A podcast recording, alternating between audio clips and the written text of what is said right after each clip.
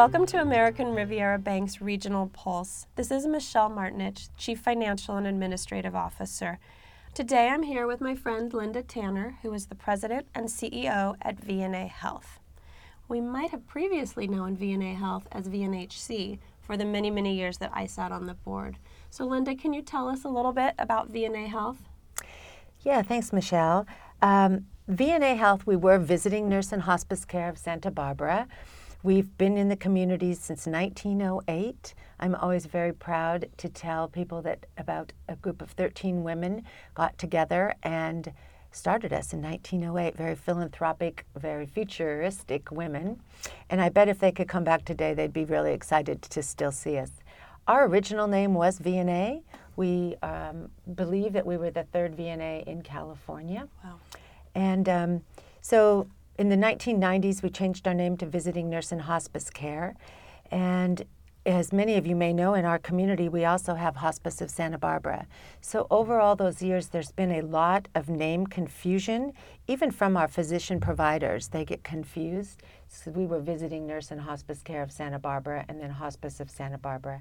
So, with that, uh, and also with the idea with hospice in our name, sometimes people that were coming on for other services, such as home health, they found that a little bit off putting because as soon as they heard our name, visiting nurse and hospice care, they were like, I don't want a hospice, I'm not at end of life. So we went on a two year journey where we explored with the community through focus groups, individual interviews, um, and all kinds of other information to determine if it would be good if we changed our name, kind of as we enter the 2020 century here, or, or decade, I guess I should say. And um, so we decided to move forward along with our board, and it was, as I said, a two year journey, and we're very excited about our new name, VNA Health. Uh, about our new logo, colors. We're kind of um, more more contemporary and modern. And under that VNA health umbrella, we can expand into many different ways in the future, depending upon where we go. But currently, right now, we're focused on home health and hospice care. There's so much to do in the community. There's so much to do for our aging population. There's so much to educate us all about, um, which is I'm glad we have this time to meet and to share some of this information.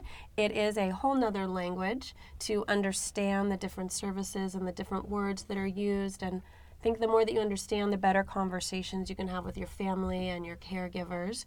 So maybe let's start with clearing up some confusion on the difference between home health, hospice, um, in home care, um, care outside your home, um, those sort of things, I think would really help help our listeners to understand how to have those conversations. Great. So it is confusing, and um, I would say that home health is is for you've been in the hospital, uh, you're coming home, maybe you have a new hip, or maybe you've had some kind of a cardiac event, but we're there to get you well. So we're working on you know managing your medications, changing your dressings, doing some rehab therapy with you, some physical therapy or occupational therapy we want to get you well or we want to stop your progression of um, not getting well. That's what home health is focused on. It's 60 day episodes usually, um, and then uh, it's covered by Medicare mostly, and uh, also private insurance will cover it. Hospice is a bit different. Hospice is about end of life care. Um, the physician will certify that to his best guess, you have six months or less to live and it's about quality versus quantity. So if you've come on, if you're going on hospice, then that means that you're not seeking active treatment, but that you really want to enjoy your last months uh, with your family, uh, having great conversations. We surround you with a team. Our team consists of uh, physician, nurses, spiritual care uh, providers, social workers, home health aides, um, and they will surround the patient and family. So the family is actually the unit of care. And then afterwards, there's a year worth of bereavement services that, that can be accessed. And we also have a volunteer program. So um, hospice is different in that it's about the quality, and home health is more about trying to get you well and being independent and safe at home. I think that for me, was the journey being part of this organization and sitting on their board was to take that fear out of hospice, out of death, and to understand that it's a journey and that it can be something beautiful and it can be an experience that that everyone um, everyone experiences it right? We're not going to be able to avoid that in the end. So to make it into something that um, is part of your journey instead of something to be feared was very valuable for me. And um, i think it's part of our culture that's still learning to embrace that. Other cultures embrace it. It's the most common comment that we get uh, from family members um, after experiencing hospice is, "I wish we would have accessed it sooner."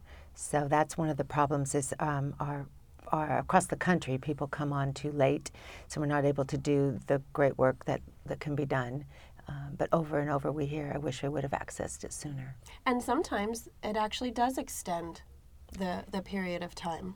Yeah, when I say that a physician's best guess is six months or less, patients can be in hospice for a year, a year and a half, and sometimes they graduate and we actually dis- we actually discharge them because they actually do improve and get better.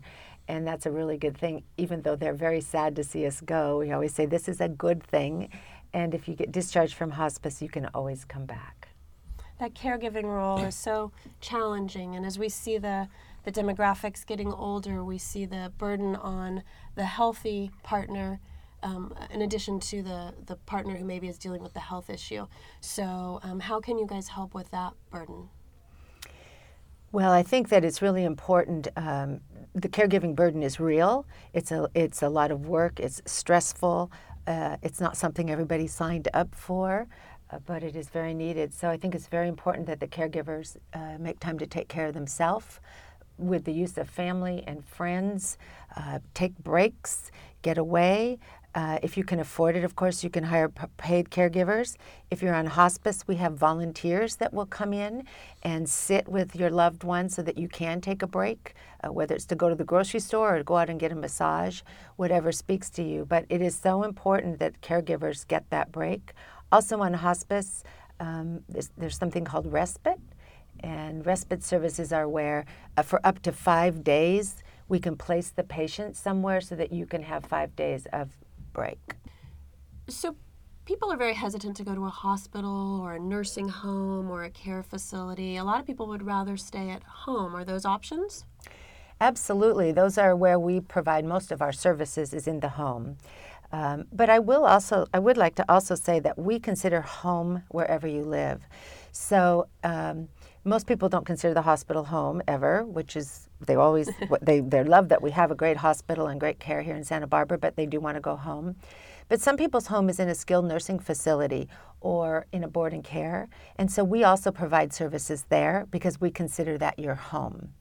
Additionally, we have. Um, we have a facility called Serenity House, which is for end of life care. So sometimes you're at home and you need hospice, but for a myriad of reasons, you can't stay home. Sometimes you don't have a caregiver and you need more help. Sometimes your caregiver has health issues or develops health issues and can no longer take care of you. Sometimes uh, your pain is out of control and you need better management.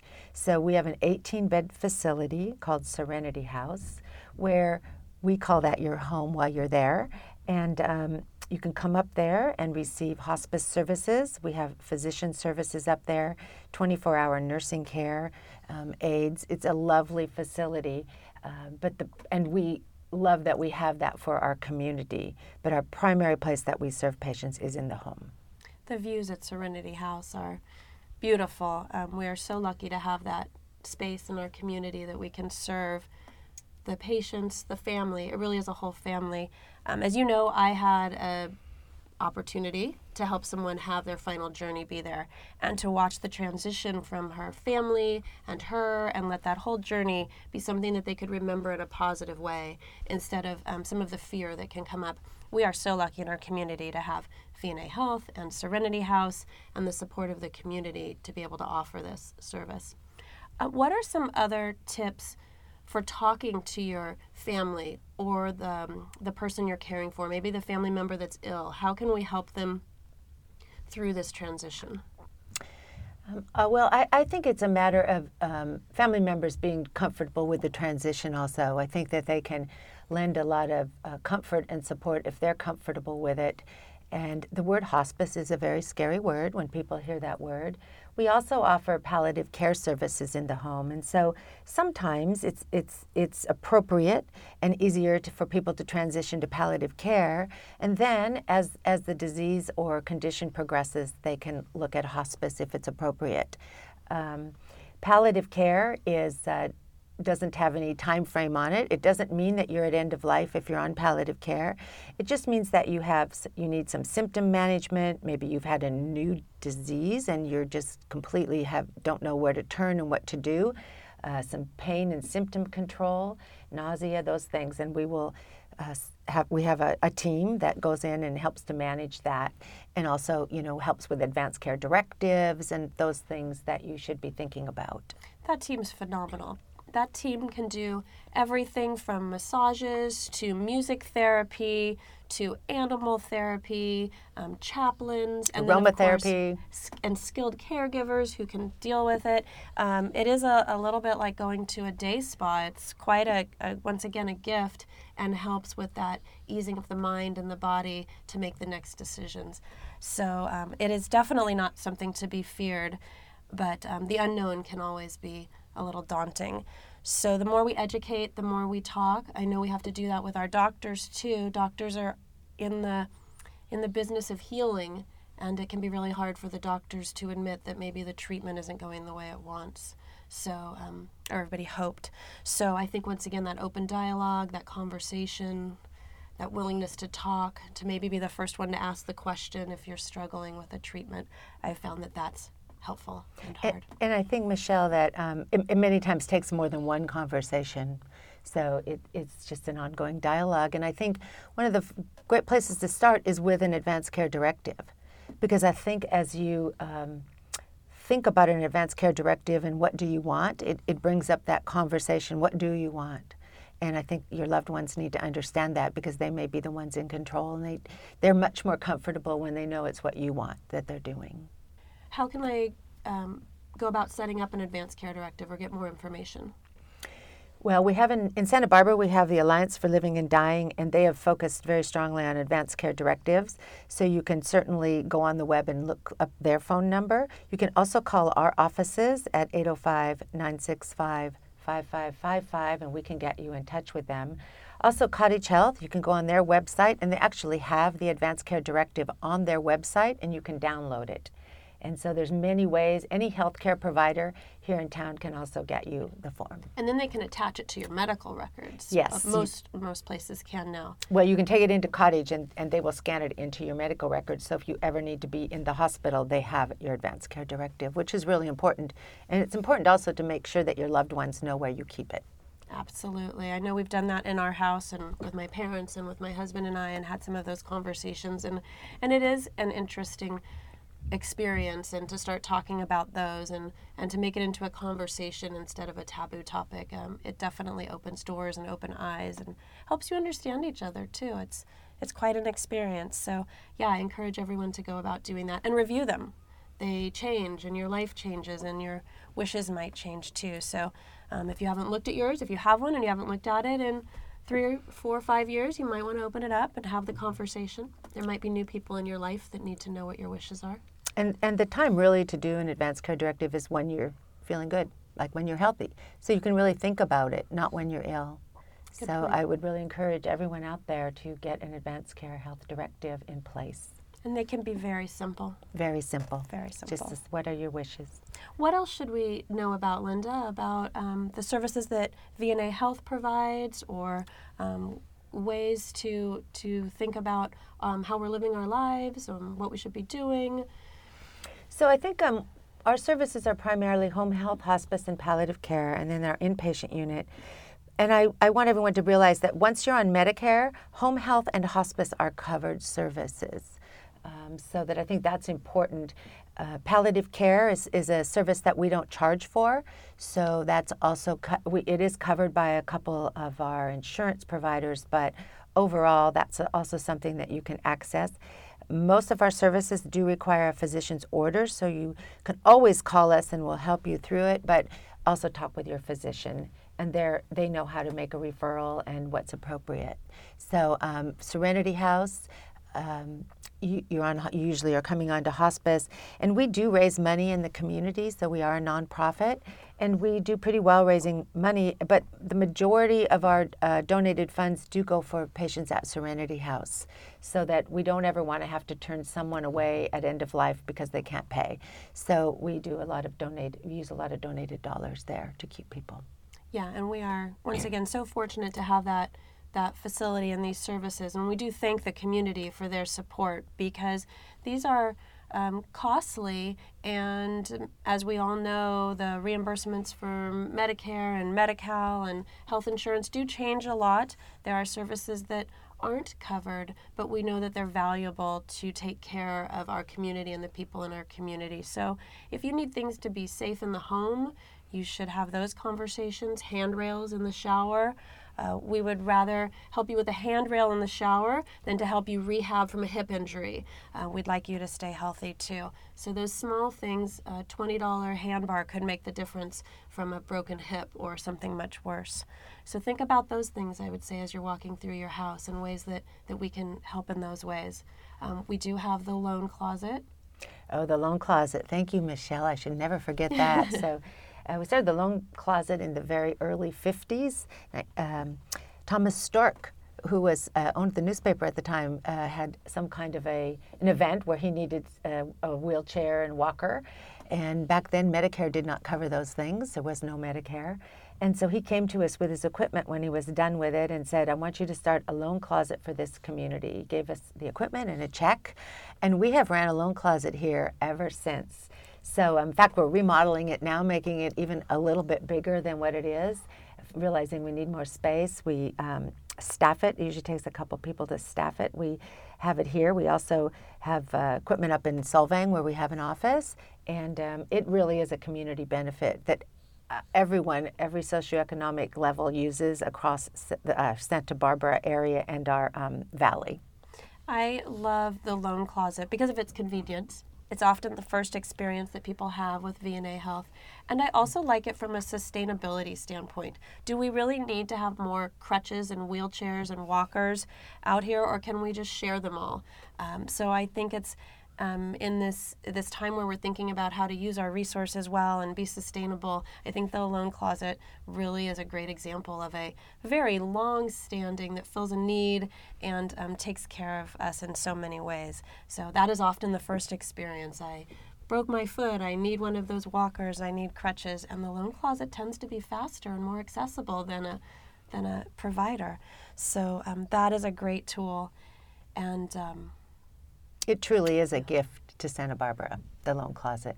Um, and we, we love operating it and being able to do that. And you do serve other areas, obviously. We there's offices up in San Ynez, so we're off for the whole valley. We have offices in San, uh, an office in the Solvang area to serve Sa- the San Ynez Valley. We also serve Lompoc. Um, we serve. Um, we are in the process. In the next month or two, we're going to be opening a drop site in Carpinteria. So that will Fabulous. be just to, because of the traffic uh, congestion and things. I think that'll make it easier for some of our staff that live down south uh, to be able to come there. So that's in process as we speak. Maybe some counseling services for the traffic in Carpinteria.